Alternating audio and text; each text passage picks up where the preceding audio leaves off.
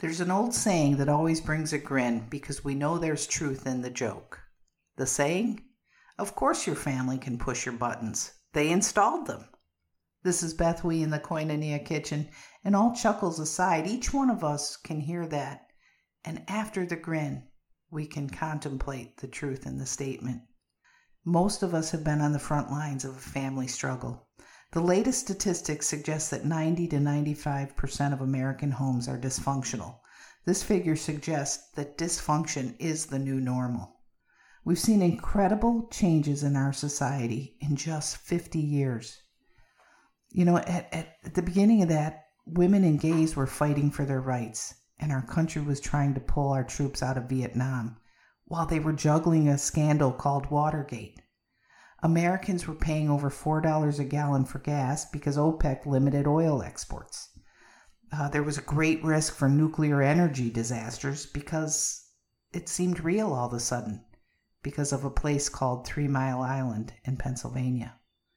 Women were returning to the workforce, creating the latchkey kid identity, and prayer was being taken out of schools.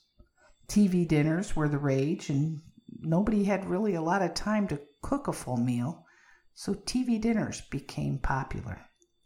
Technology was advancing. Remote controls were used for everything from TVs, garage doors to ceiling fans. It was a new craze. Buzzwords like family dynamics tried to explain what was happening and how we would control it. But what once came quite naturally sitting around the dinner table had now morphed into an intellectual exercise. We looked to experts instead of to our older generations for answers. The world had changed, and so had the American family. These deviations robbed us of the simple yet powerful tools of unity. So we installed more buttons, trying to make the dysfunction snap back into place, like it was another remote with a volume button, but sadly, it, it didn't work. The traditional family had been replaced, and the non traditional family now has an equal share of the population.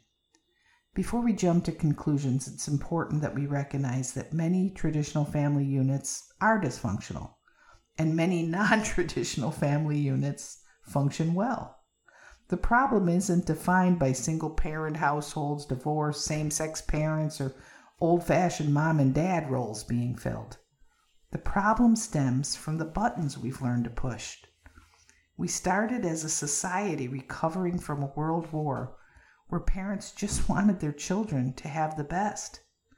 The next generation didn't suffer like their parents had, but still they wanted to give their, their children more. This generation found a way to do it. They created the wonder of immediate gratification. With technology burgeoning, you could make radical changes with the flip of a button. The next generation, yeah, they took that on and added a new mindset. They became the have it your way generation. You got it fast, but you got it according to your specifications as well.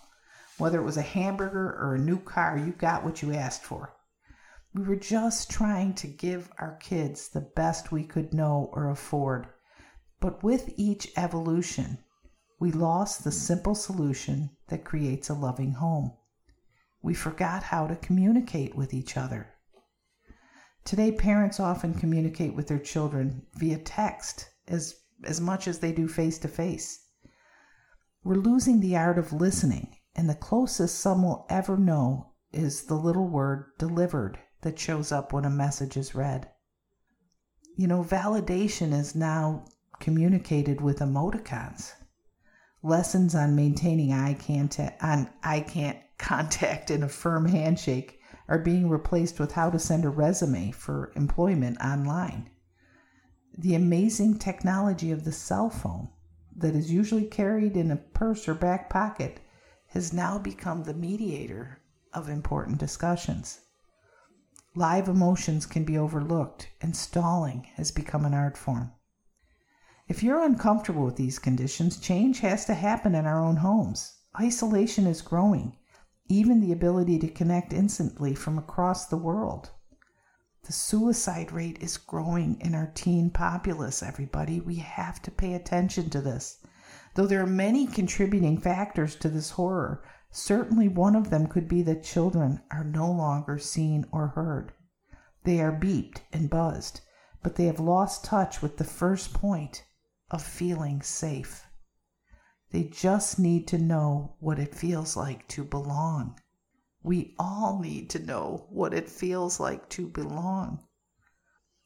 We all need a home where all five senses are engaged regularly, where you get to speak your truth, even if your voice shakes. It's time we learn to communicate again. It's time to take addiction out of the shadows and shine the encouraging light of recovery on everyone affected. Good Seed Podcast is powered by BethWE.com, a nonprofit ministry based in Vero Beach, Florida. We'll start the uncomfortable conversations that turn despair into hope and complacency into action. Connect, communicate, and thrive with us. Check us out online at BethWE.com. Thanks for tuning in. We'll talk again soon.